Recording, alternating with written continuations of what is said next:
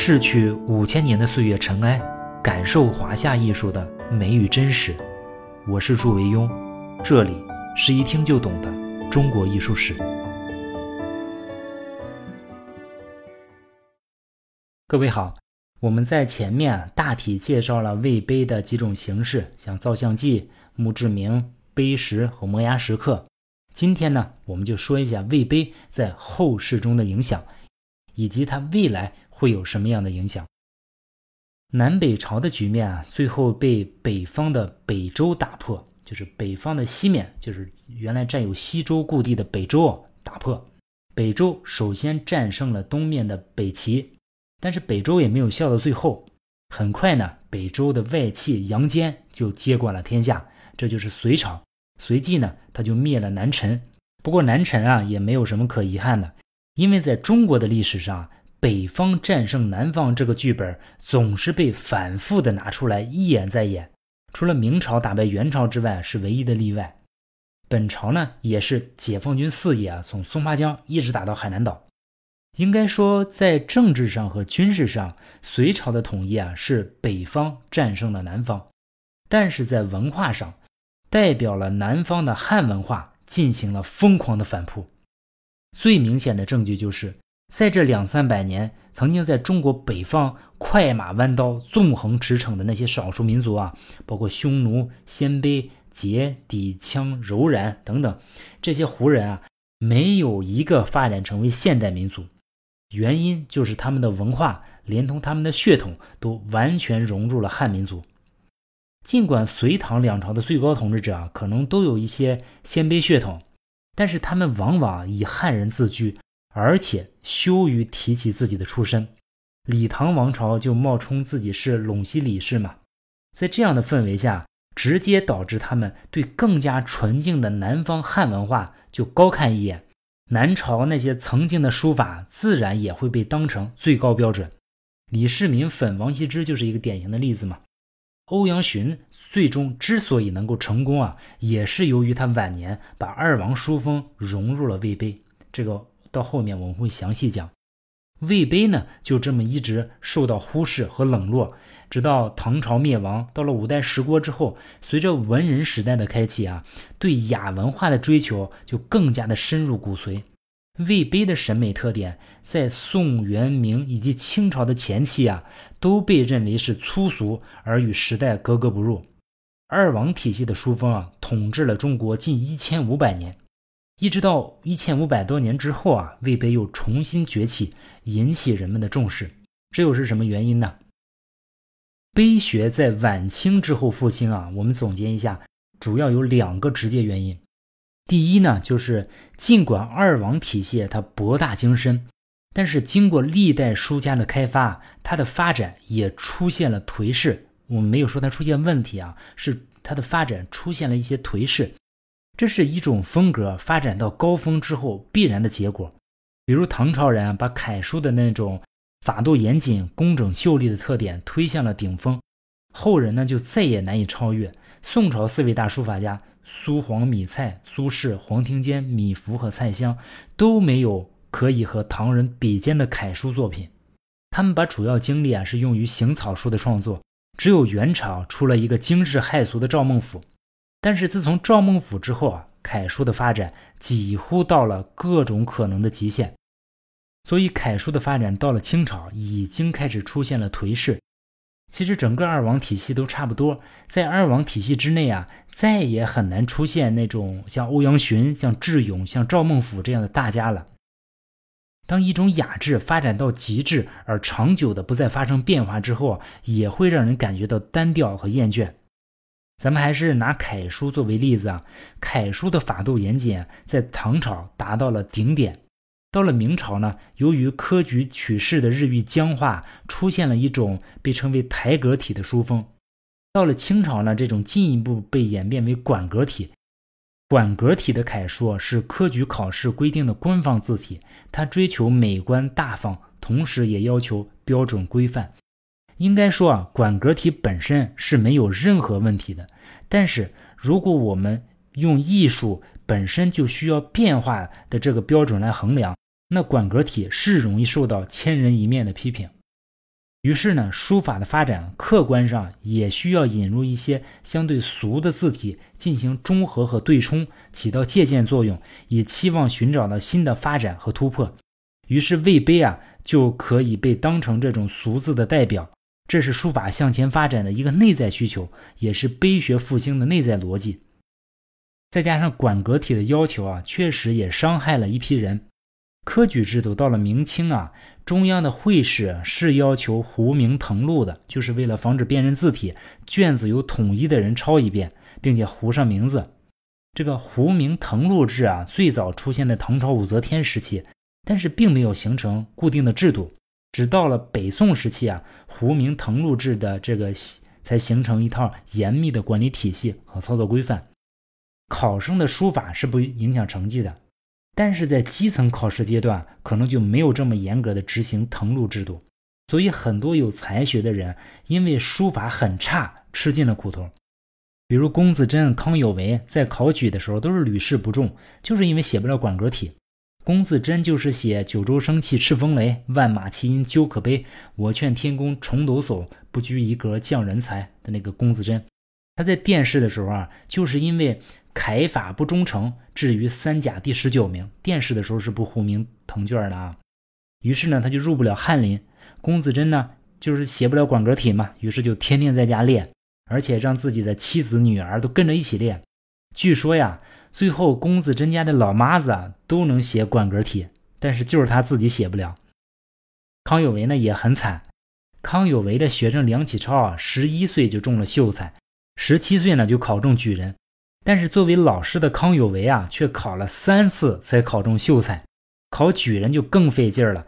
每次参加乡试都是铩羽而归。但是康有为呢，仍旧不泄气，接着考。结果康有为连续考了十七年。据说啊，每次都是考官见了康有为的卷子上的臭字啊，看都不看，就直接扔到垃垃圾桶里了。终于在最后那次啊，当考官再次把他的卷子扔在地上，转身就上厕所了。这个时候，仆人进来打扫卫生，发现哎，地上怎么有这么一张卷子呢？仆人也不识字，也不知道好坏啊，以为是风吹到地上的，就拿起来重新放在桌子上。这个仆人就出去了。考官回来，俩人就没碰面。考官一看，哎，这不是我刚才扔那张卷子吗？难道是老天爷想让我再看看这篇文章？于是呢，他就认真的读了读，哎，好文章。结果，三十六岁的康有为才勉强考中举人。到了礼部组织会试的时候，就誊卷了嘛，书法就不会直接影响成绩。于是，在康有为在两年之后啊，马上就中了进士。所以有这样经历的康有为啊，你想得多恨这馆阁体？但是他明白，馆阁体背后是从王羲之到唐楷，再到赵孟俯这样一路下来的帖学作为根基的一个正统书风。要想攻击馆阁体啊，那就要从根本上攻击整个帖学书法。鲁迅说过。要攻击高门大族的坚固的旧堡垒，却去瞄准他的血统，在战略上可谓是奇绝了。这康有为也是这个战略，再加上当时啊正赶上清朝金石文字学兴起，南北朝的碑刻大量出土，在书法方面呢，人们也开始反思馆阁体的弊端。于是到了嘉庆、道光年间，魏碑开始受到书法家们和书法理论家们的重视。鼓吹魏碑啊，最有力者早期有阮元。有包世臣，到了康有为这里啊，尊卑义帖的程度啊达到了最高峰，所以他在《广义州双集》里啊，几乎对整个书法史都发起了疯狂的攻击。他把帖学说的几乎是一无是处，一反宋朝以来对淳化阁帖的推崇，提出啊尊卑义帖的观点。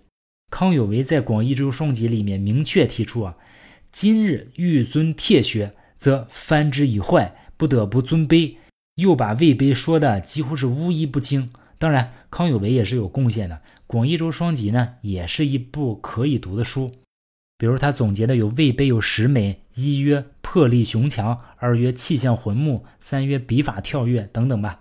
说此十枚者为魏碑南北有之，概括了魏碑书法雄强、朴拙、自然天成的艺术特点。但是康有为对帖学的污蔑啊，也太过露骨。公正的说，馆阁体的问题并不是书法的问题，它是考试的问题。馆阁体对书法的发展呢，也没有那么大的制约。我们现在去找找管格体的书法看看，很多写的都非常好。唯一的问题就是相似的东西太多。任何一种艺术形式啊，被模仿的过多啊，都会出现俗气的问题。这并不是管格体本身的问题啊，你碑学泛滥的时代效果一样的，而且看起来更加的不堪。更不用说管格体本身啊，对书法基本功的训练是非常有益的。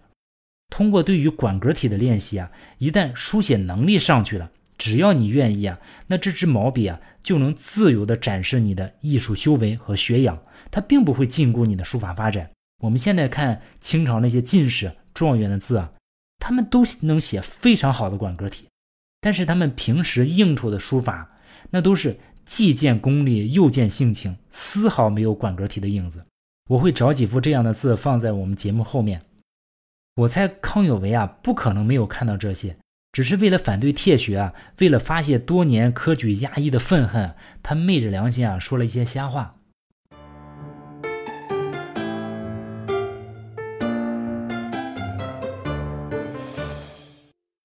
碑学在近现代复兴啊，还有另外一个外来的原因，就是受到近现代一些西方艺术的影响。西方啊，从十八世纪印象派开始啊，就开始把古典艺术逐渐的赶下神坛。应该说这个过程也是对的。我们是在宋朝以后这样的事情就开始做了嘛，甚至在唐朝啊，有一些很前卫的艺术家就已经出现了很写意、很大胆的一些作品。但是呢，西方他做的更加激进。在一系列的艺术风潮的搅动之后啊，艺术开始平民化、普世化。到了一九一七年的美国啊，有一个叫杜尚的家伙，把一个小便池啊 塞到了美术馆的展柜里，宣告了艺术不再代表精湛的技艺，不再代表美，甚至也不再属于专业艺术家。在他的眼里啊，一切都可以是艺术。他解放了艺术的一切束缚，艺术的创作和欣赏都趋向于一种思维方式。那既然是思维领域的事嘛，那剩下就是不断的突破，一味的求新求怪。于是呢，就类似于行为艺术这样的各种艺术也开始大行其道。总之啊，西方引导的现代艺术对于基本功的训练是比较淡化的。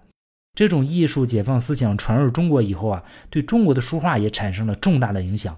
就像我们在节目开篇的第一期节目里说到那些大师。有一些人呢，就重新开始思考起了书法。我们说的思考是加引号的啊。他们尽其所能的开拓书法的可能性，但是结果往往很糟糕。结果就是那些作品啊，失书法之规矩，任意涂抹，以丑怪为能，以荒率为美。绘画也是一样。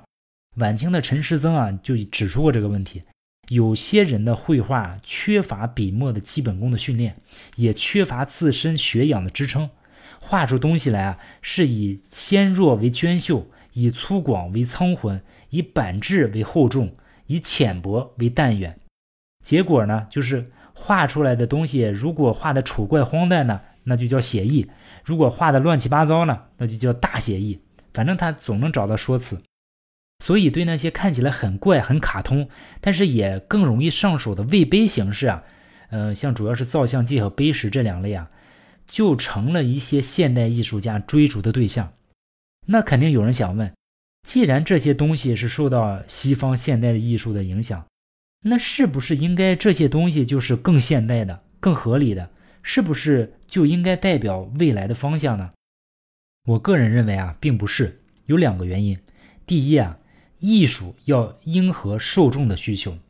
在十九世纪或者二十世纪的时候，那种。面向大众的艺术形式啊，都体现出粗糙的、缺少内涵的和反传统的艺术形式，这跟当时老百姓的受教育程度和精神状态是一致的。但是随着新世纪的到来，人们的生活水平和受教育水平逐渐提高，人们不会再满足于那些简单粗糙的、不修边幅的艺术形式。社会整体的艺术品味和格调在提高，人们有什么样的需求呢？就会产生什么样的艺术。举个例子啊。就像我们国家几十年前流行那些充满反叛精神的摇滚乐，或者是七九八曾经很火的那些关于文革的伤痕艺术，现在好像都没有多少人问津了。就是因为现在的年轻人啊，没有那样沉痛压抑的经历啊，需要发泄，自然也没有那样的共鸣。或者说，像现在的很多老年人跳广场舞，就是因为这是他们一辈子的生活方式，他们年轻的时候就是这么过的，集体的热闹的生活。现在的七零后、八零后，他们老了会跳广场舞吗？我猜是不会。他们从小受教育的程度和生活方式啊，决定了他们更能欣赏安静的美，或者一个人独处，或者是三五好友喝茶聊天，而不会选择在那震天响的音乐声中跟一群并不熟悉的人在一起旋转摇曳。这就是人群受众的变化。当然。未来肯定也还会有人喜欢这样极端的简陋的艺术形式，但是绝不会再像过去那样成为社会的主流。这些粗糙简陋的艺术形式啊，不会成为我们将来的方向。我想还有一个国情的差别，就是过去西方人主导的，其实主要就是美国人主导的现代艺术，很多是有美国特色的，比如有一些工业和商业气息浓重的，或者说狂野牛仔式的。或者说饱含乡村味道的艺术，开始大量进入人们的视线。但是当中国的经济文化赶上来之后，中国的文人传统会重新回到我们的社会生活，追求更精致、更有品位的艺术，应该是未来社会的总的发展趋势。他们表现出来的形式，也许是更加丰富的，也许是更加简单的，但是他们的内涵和品位一定是不断提高的。比如宋朝的社会富足和文人队伍的膨胀，直接提高了社会整体的艺术修养和品味。宋朝人的艺术那都是极有品位的，不论是描绘巨细靡遗的《清明上河图》，还是那些形式上看起来比较简单的、含蓄温润的五大名窑的瓷器，他们都充满了格调与品味。所以，精致而有格调的艺术，应该是我们中国当代艺术家努力的方向。我们看很多魏碑啊，它的美啊，主要来自于它的天真烂漫、潇洒自然。但是魏碑的问题啊，也就出在这里，尤其是造像记和碑石这两类相对粗糙的，往往这种天真的书风啊，会被一些想要博出位、想要作秀的人利用，成为很多今天丑书恶札的挡箭牌。我看过范增先生的一段视频讲这个问题，我觉得他讲的很透彻。比如说，一个人啊，天真是很好的。或者说一个人腿脚不好，走路呢一瘸一拐也没有问题。但是现在有些人啊，他明明自己是个狡诈之徒，但是表面上呢，非要装出一副天真的模样。或者说一个腿脚正常的人啊，看着那些一瘸一拐的人走路很有姿态，就去故意去模仿。我们现在看到社会上的一群人啊，他们之所以这样做啊，其实就一个原因，就是他们知道学习法度是很难的，他不愿意去。吃那份苦去临帖，但是又想着急出风头，那么只能这么胡涂乱抹，吸引人的眼球。根本问题啊，还是只追求这些夸张的表现形式，而缺少技法和学养内涵的支撑。跟那些历史上的书画大师们充分掌握法度之后，呃，晚年那种人书俱老的风格，那是完全不可同日而语的。我们说。呃，魏碑它不是不可以学习，它是可以学习借鉴的，但是更多的是那些成熟的、已经掌握了法度的书家用来借鉴，而不能成为初学者写丑书的借口。写的丑的根本原因是因为你没有本事写好，你的能力和学养不足以让你学好。更有甚者，有一些人确实已经脱离了书法的范畴，这些人写的东西呢，是不是艺术我也不知道，但是我可以确定的是。它不是书法，因为书法虽然广义上也可以归到艺术里面，但是书法之所以成为书法，有一个坚决不能改变的事实，就是它不能脱离汉字的形体，不能失去读写传达意义的作用。如果失去这一点，那些大师们的所作所为，我想只能归到绘画或者行为艺术里面。如果行为艺术也是艺术的话，当然。碑学在晚清被推上神坛之后啊，好的作用也是很多的，确实为相对僵化的帖学书法引入了一渠活水。我很赞同刚刚去世的国画大家梅默生先生的一个观点啊，整个书画发展史是一个从粗俗发展到不断雅化，然后再低头向民间汲取俗文化作为养分，中和融会贯通之后再向前发展的过程。我们现在回头看啊，最初的隶书、草书和楷书都是这么过来的，它们都诞生于实用的俗写。但是结果他们都没有变得更加粗俗，而是最终都毫无意外的雅化了，最终都变得流美和风雅。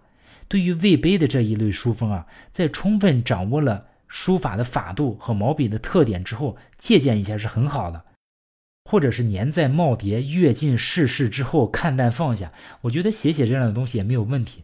但是对于初学者，除了魏碑中的墓志铭这部分，初学者上来就写造像记啊、碑石这样的东西啊，特别容易误入歧途。初学还是要学习书法中的精华部分，也就是二王一脉的正统书风。